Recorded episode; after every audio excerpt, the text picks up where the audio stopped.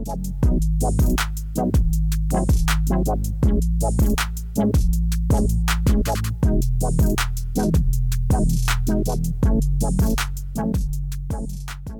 this episode, episode 20 of What's the Tease, I'd like to welcome my guest, the Asian sensation, Calamity Chang.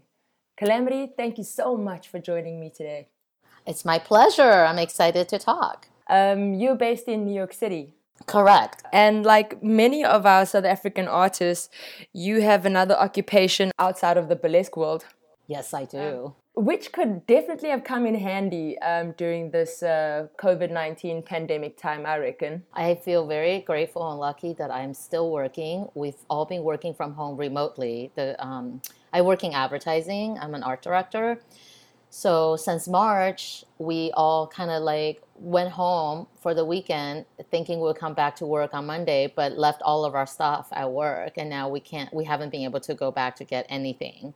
So I was lucky that I took my computer home because I've already been working from home a lot. So then it's just yeah, we I have not been up there at 1675 Broadway since March. Wow, that is so crazy. Luckily, my apartment we have enough room that I have my own room. That's my office slash burlesque room. Mm-hmm. So I've been able to continue to work from home without any distractions whereas a lot of my colleagues have little kids and now they have to be home homeschool or like do pre-k kind of work with a three four year old on top of that deal with all the like account management and whatever stuff that she yeah. has to do life it's, it's, it's horrible i don't know how they do it because you you have uh, I, dealing with a child running around and then answer all these like Zoom conference calls. Yeah, it's just yeah. it's insane. I feel so so bad for them. Yeah, like that uh, separation of the different parts of yourself.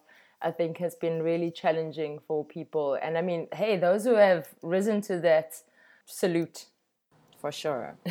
so, how is it then that you came to discover burlesque as it was not your primary career uh, objective? Right. So when I meet people from a different city or different country who say they want to move to New York City to be a burlesque performer, I always tell them no. because first of all, you can't make a living just doing burlesque in New York City. The, cost of living here is so high, and then you're yes, there are lots of gigs, but they're not often high pay. So you're shuffling around, hustling for like a hundred dollar gig, here or $75 gig there and then you take the subway home and you're it's just it's i don't think anyone is a full-time performer. Everybody has like a supplement income whether they bartend or art model or they make costumes for other people or they have you know some other kind of job. I know that a lot of performers have left the city since covid because we are not open yet new york city is still on yeah. lockdown so nothing that is a bar or restaurant, and most of our shows are in a bar or a yeah. restaurant setting. We don't have big stages, and you know venues are specific to performing are not allowed to be open still. Yeah. Anyway, because I think we're hospital. Anyway, I digress. Um, so how did I get into it? yeah. So I did not. I did not come to New York City with this dream of oh, I want to be a burlesque artist. I didn't even yeah. know what the fuck that was. But I was just walking around. I was like in my late 20s walking around the East Village and I saw a sign that said, burlesque show, $5. So I went in, I watched it, and I was like completely blown away at the comedy and the, the cheekiness of women, you know, performing with their bodies, with the nudity and the mm-hmm. narrative they were doing with each of their acts. And I was kind of like, that was it. And then after that, I it took me a while though to take classes because it's just it's hard to like start. I didn't even know where to start. Like where do you even buy a corset? Yeah, yeah. So then I took Jo Boobs. I went to Jo Boobs School of Burlesque. Took an essential series that got me, you know, my feet wet. Mm-hmm. And then I did a debut. Then a friend of mine offered me his restaurant to do a weekly Sunday show that I called Dim Sum Burlesque. It was mm-hmm. all like very 1920s old Shanghai style and some Weimar influence. And then that was it. That kind of just like it just rolled, and I was like, well, I'm not gonna throw away this opportunity that fell in my lap. That would be stupid. Yeah. So that's how it happened. So, I mean, what was the intrigue for you upon discovering the art form that made you want to participate, like be on stage, as opposed to just enjoying it from the audience? Uh-huh. That's a good question. I, well, I guess I've always liked performing, but I just didn't discover burlesque. So, in college, I was in an all girl improv group. So, we did skits like, you know, seasonally on the school campus, and I love improv, which is probably why I like speaking in public. Mm-hmm. I host a lot of my own shows, so that's not intimidating for me. And then I was like super nerdy and was in speech and debate club in high school. So I was, you know, like I've always been drawn to performing of some kind, but because my parents are immigrant Chinese family, uh, performing in theater is just not something that is on the menu you so i guess i kind of ended up doing speech and debate because it was performing but it was academic and smart quote mm-hmm. unquote mm-hmm. um, so i guess that was always there inside me and i've always been interested in vintage culture and so when i saw burlesque i was just like this is the perfect you know combination of two things i really like yeah and I think I just like it. I think everyone in burlesque were like rebellious women, and I think as a person of color, and being an immigrant in America, there's a lot of things that I wanted to fight against. For instance, the expectations of what I should be doing, which of course, you know, your parents mean well, but at the same time, it's kind of like whose dream am I living? Is it theirs or is it mine? Mm-hmm. And that's the sort of the irony about immigration narrative is that your parents bring you here because they want better things for you but their idea better is not necessarily better for you. Yeah. But that that mentality is totally because i've assimilated into the western idea of self pursuit of happiness. Yeah. Yeah. Right? Regardless of like your community which could be your immediate family and what their desires are. You being an immigrant, you were born in Taiwan and your family immigrated to the States when you were quite a young age. When you chose the name Calamity Chang, was it a conscious decision to find a reference that is recognizable in Western culture, like that of Calamity Jane? Hell yes, exactly. I was very intentional with my tagline because I grew up in Texas where I grew up in a time where being Asian is not cool. I don't know if being Asian is cool still. I mean, honestly. I always thought all... being Asian was supposed to be cool. Come on. I love that. I love that. I think it's just, you know, the anti Asian crimes lately because of COVID rests heavy on my mind. So mm-hmm. that's why I'm like, I don't know if it's cool or not. But I think for me, burlesque really helped me look at my background and you know use that as a way to make myself stand out. So i guess it was kind of a homecoming for me. So from the get i really wanted to have an asian name in my tagline because i wanted people to know that i'm an asian performer and mm-hmm. i'm raising that flag. And then because i grew up in texas i thought the calamity jane outlaw reference is really cool. Yeah. So it's a blend of both your worlds Yes, exactly. That's pretty cool. You mentioned earlier that after you took those classes with Jo Boobs at the New York School of Burlesque, producing a show kind of happened upon you. Yes. And I mean, there was no fear, obviously, then. I'm wondering, like, is that like because of your advertising background? Probably, because I really don't know why it's so hard to produce. I feel like if you can organize and time manage. But I guess those are kind of hard skills. Not everybody have them or have enough practice to be good at them. Yeah. I mean, I think what does help is that because I work in graphic design and digital design, I just design everything. I don't have to rely on anyone to hey, help me make a poster. And then I'm, you know, fluent with digital platforms like promoting and I know how to write a press release, blah, blah, blah, you know. So mm-hmm. I guess I don't have to rely on other people to do it for me. So that's why it kind of was very easy for me. Yeah, like a natural transition.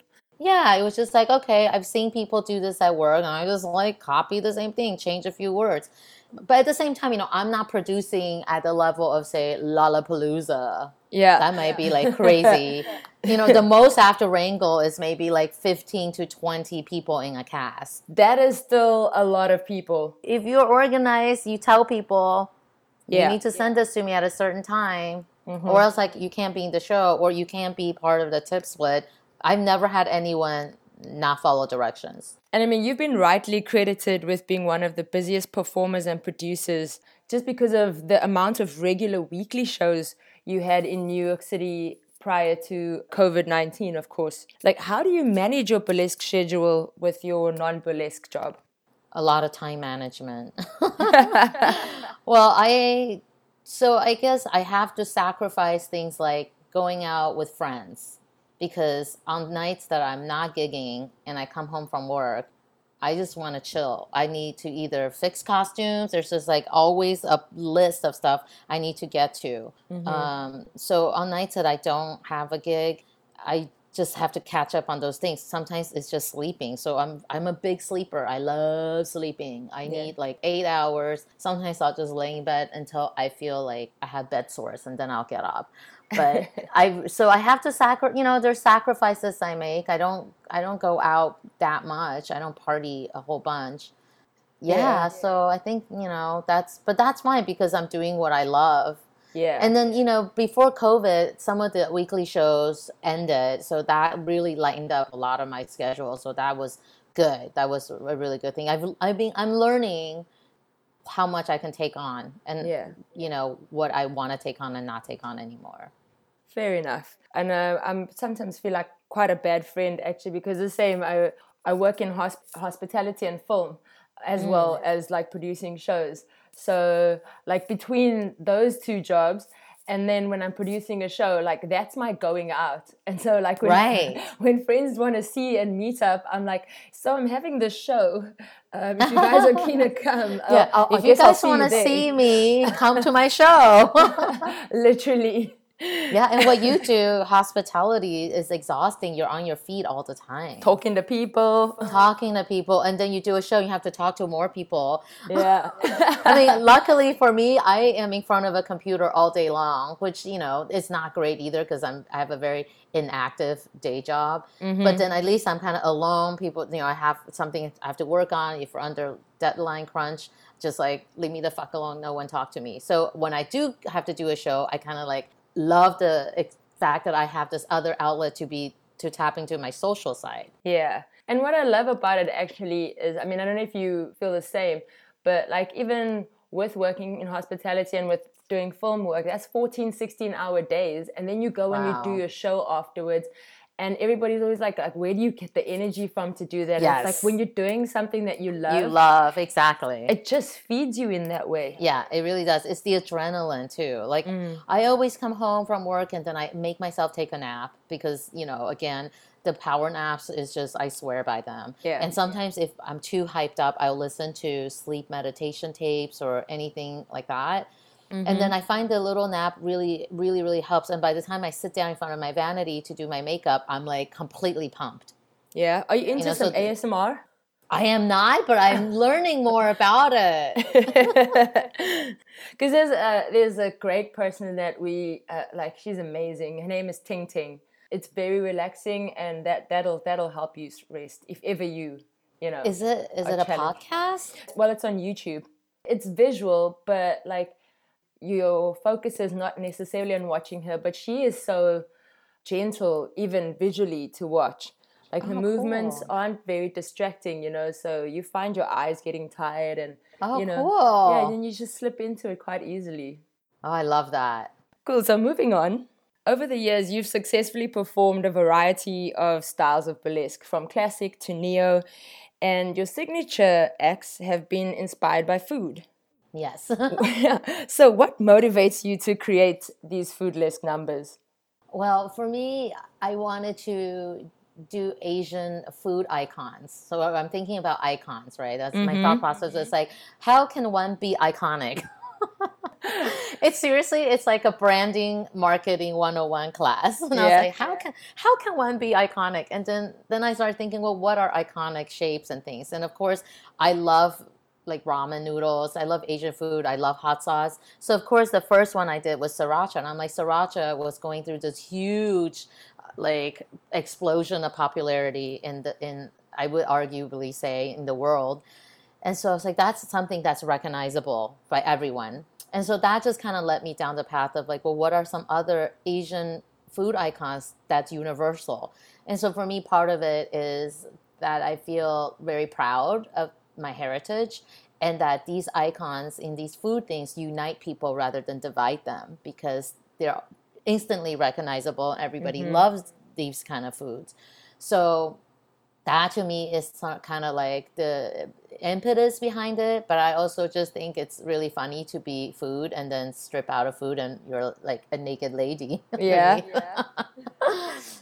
i just really like oversized things especially oversized food props that just like i don't know it's just really funny and i just i you know as you know the burlesque world if you don't make yourself laugh or if you don't enjoy the acts you're doing why are you doing it Yeah. It's kind of like borderline fetish.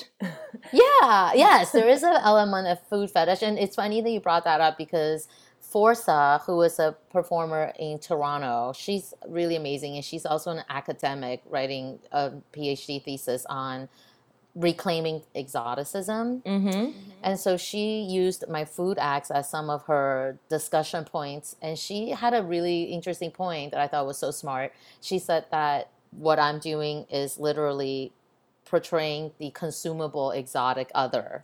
Mm-hmm. But then I can send you what she said. I can't remember. It was just very smart. And I was like, oh my God, that's exactly it. Yeah, no, I'd love to read it. Um, I heard a little bit about it when I listened to your uh, podcast with Angie Pontani. Yes, yes. Yeah. So that, that's, that's it. You heard it in already. It's also just like, yes, those are part of the things that you are portraying when creating the act, but sometimes you don't necessarily always have the words to, right. you know, sum it all up Exactly. because you're doing what you do best, which is doing the act.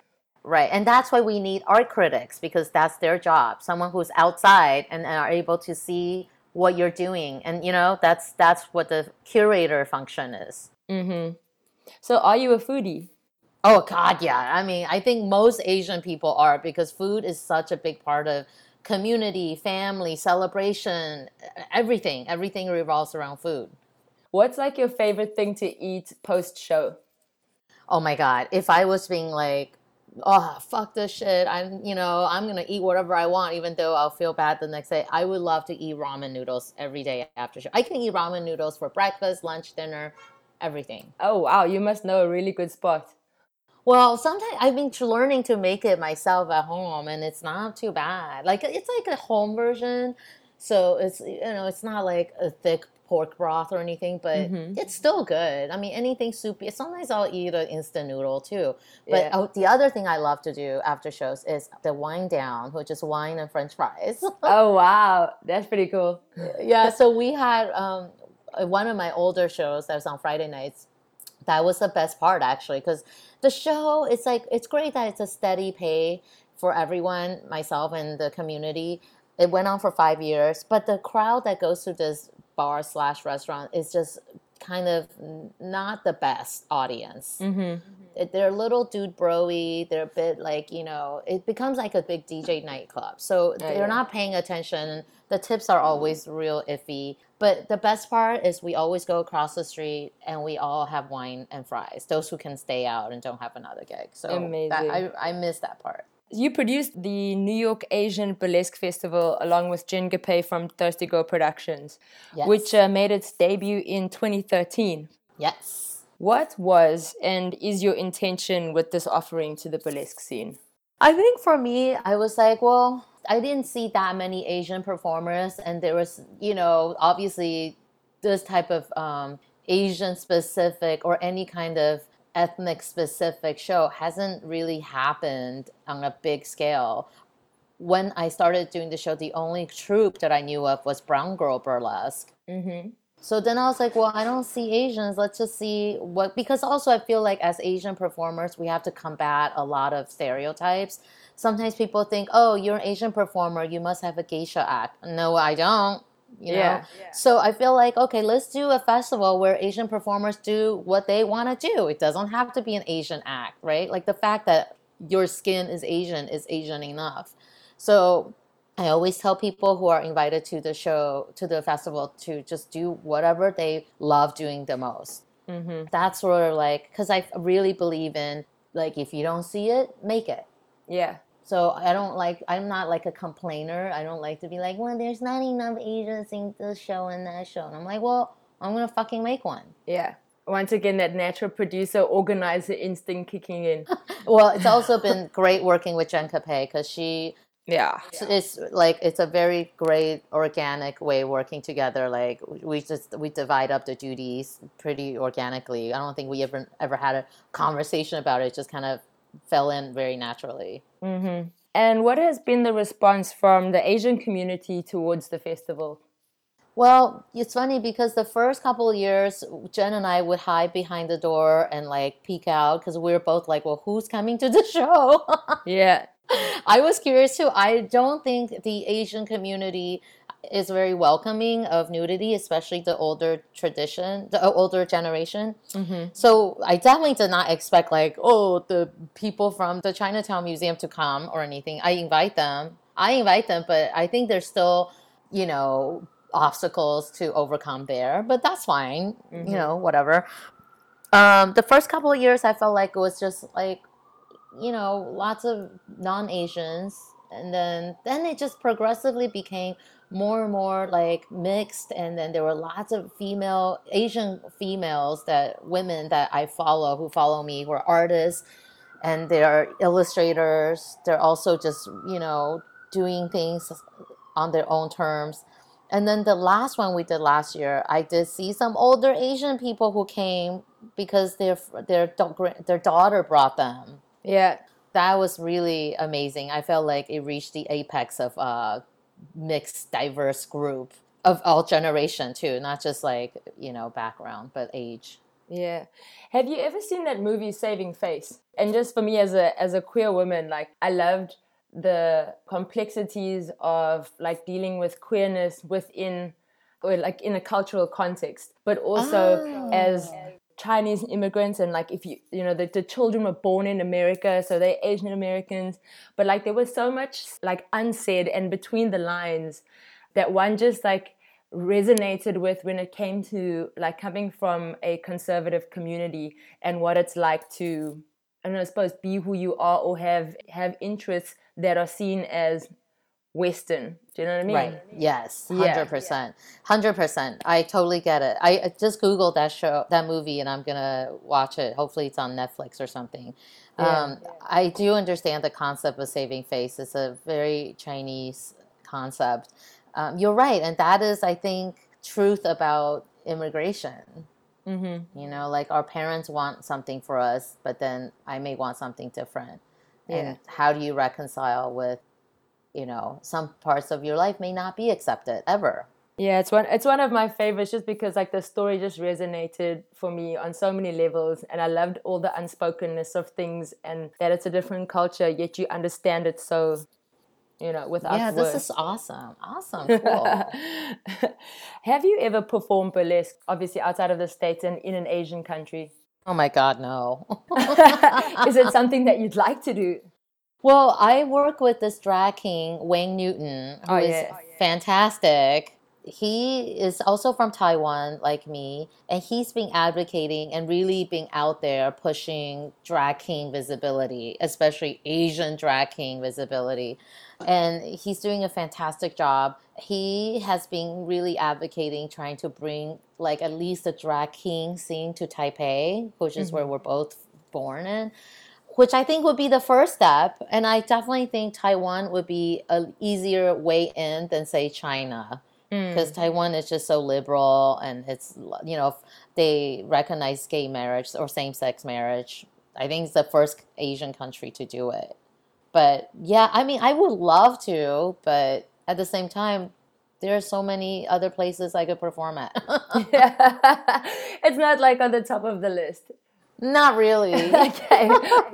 I mean, I think Japan has really a really cool scene. Yeah. I follow a few of the Japanese performers on Instagram, and it Mhm. looks like they actually have a good scene. But yeah, I mean, right now I'm just like, if I get to perform anywhere in the next six months, I would be happy. Doesn't I even have to be out of this country? you know, perform in real life, not like on Zoom or something. Yeah, yeah, yeah. As a teacher at the New York School of Burlesque, you share your skills in, well, two courses at the moment the fan dance and producing burlesque with Calamity Chang. Yes. So I haven't taught in a long time. Yeah. Because last two years I've been touring so much that when I tour, I teach a headdress making class Mm-hmm. and I teach fan dance class. And I also teach a branding 101 class. Those are the newest classes I teach. I haven't taught fan dance or producing class in the through the school of burlesque in a long time. Mm-hmm. What do you find are some of the challenges that you've encountered when producing the show? All right, so the hardest thing for me, I think the hardest part is getting butts in seats. And that's like, I think every producer will say that. And you just never know how many people will come and not come. I also find negotiating with the venue can be challenging because I like to do shows where they just give me a lump sum of what I need to pay everyone. Mm-hmm. I don't I don't want a bar split. I don't want a bar share because I'm like I don't know. Are you gonna show me your receipts? I Yeah. just have to like trust that you're doing it. And then there's some venues who are like ridiculous. They think, oh, burlesque is gonna pack the house. Let's have burlesque show, and then they expect you to have at least two thousand, three thousand dollars of liquor sales. Yeah. I'm like, are you fucking crazy? That's like they're just like some of these bars in New York City. They have they they see that everyone has a burlesque show, so they want to have one too. Yeah, But yeah. they don't understand that like we're not gonna sell three thousand dollars of alcohol, Yeah. Yeah. or that like I will bring in. I- mean, I've produced at a strip club because for a hot second in New York, two of the competing strip clubs here, but they started doing a burlesque night. And so, of course, the other one's like, well, they're doing burlesque night. We got to do a burlesque night. So they had it on like a Monday. So I did one with someone else and one with another person. And it was horrible. Mm-hmm. They were like, the owner came, was like, well, I certainly hope we get a lot of people in here. And I'm like, you're not. Because burlesque is, it, I think it's very friendly towards women Mm-hmm. or like you know but i never say to my girlfriends hey let's go catch up at the strip club Why not? you know what i'm saying well Why don't A, you say that to your girlfriend? because a the cover charge is expensive yeah. like a beer is $12 Oh wow. you know what i'm saying it's like and the vibe is different like i also Yeah. don't i want to like catch up with my friends i don't sure i'll go to a strip club if i'm celebrating something you know everybody Yeah. goes to pumps in brooklyn but like if i'm just catching up with someone i don't want to go to a strip club so anyway so that was just like th- that was a debacle and then they like the the house girls didn't like us being there. They thought we were gonna steal tips from them or take tips away and then so they kept us all in two steps there was none of this like oh camaraderie let's like oh we're all women. No it was not like that at all. Mm-hmm. you would think it would be but no that i think that only happens on the movie hustler with j-lo. Yeah. um, it was it was not a pleasant experience and nobody there cared about what we're doing because we're there with like a big old dowdy gown. Mm-hmm. and then ooh we took off a glove. Now you see a wrist. Big fucking deal. Like these girls come out they're like buck naked already you know? It's like it felt so like disjointed. And so I, I think that show those shows lasted like i don't know two months. Mm-hmm. So, what are three points of advice for any prospective producers out there? I mean, I guess my suggestion or advice would be know your audience, like know who is going to come to your show, like know your fan base, also know that venue's fan base, like what kind of people come to that venue. Mm-hmm. And then second, I always tell everyone to treat producing and your relationship with the venue like it's a job. Like Mhm. don't you know, sometimes I feel like in nightlife there's no HR. There's no Yeah. like, you know, proper decorum or behavior, things that you don't talk about and things you do talk about. I always treat it the way I treat my relationship with my corporate job. Like I'm not going to talk about politics with people that book me. I'm not going to like get so fucking wasted that I sleep Mhm. with somebody that I work with. It's just all those things because I think that's how you earn respect. And that if you have respect, you have more negotiation power when it comes to money. Indeed. So you mentioned that uh, during this pandemic, you have kind of taken stock of your career as a burlesque artist and where you'd like to take that. Would you like to give us any insight into what we can expect from Calamity Chang? Well, I don't want to jinx myself yet, but we're in the middle of finding a home to buy. But I am hoping to expand and Yeah. then go outside the city. Uh, not that far, under two hours.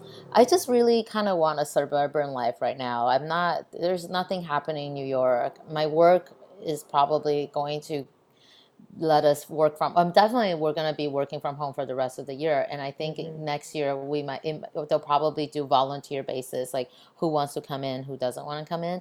So mm-hmm. i also just i want to like have some land. I want to wake up to see trees and have a hot tub mm-hmm. and you know have a big ass house where friends can come and chill for the weekend. So i'm hoping to expand outside. I, I'm burnt out. I'll tell you the truth. I'm burnt out from living in New York. I'm burnt out from producing in mm-hmm. New York City.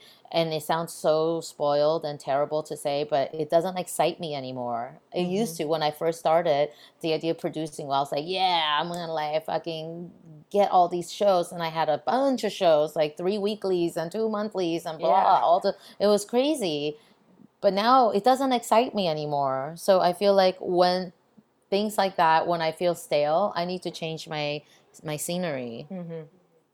Yeah, I know. As a anybody who works in the gig economy, to be able to have ownership and especially over property, it's like a huge life achievement. Also, you know, it's it's time. I'm much older than everybody else, so. And actually, that is something.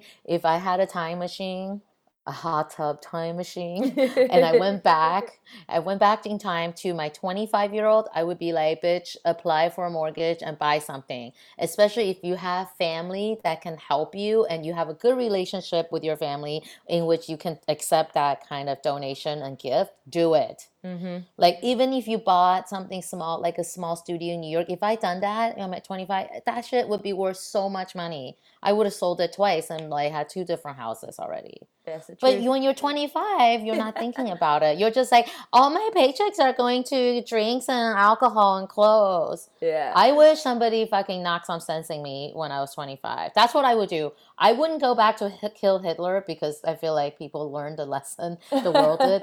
So I would just go back and tell myself, bop myself upside the head, be like, fucking buy a house, buy an apartment in New York City, and don't sleep with the first boyfriend that you slept with. it's like holdouts. Um, would you like to leave us with uh, any closing words?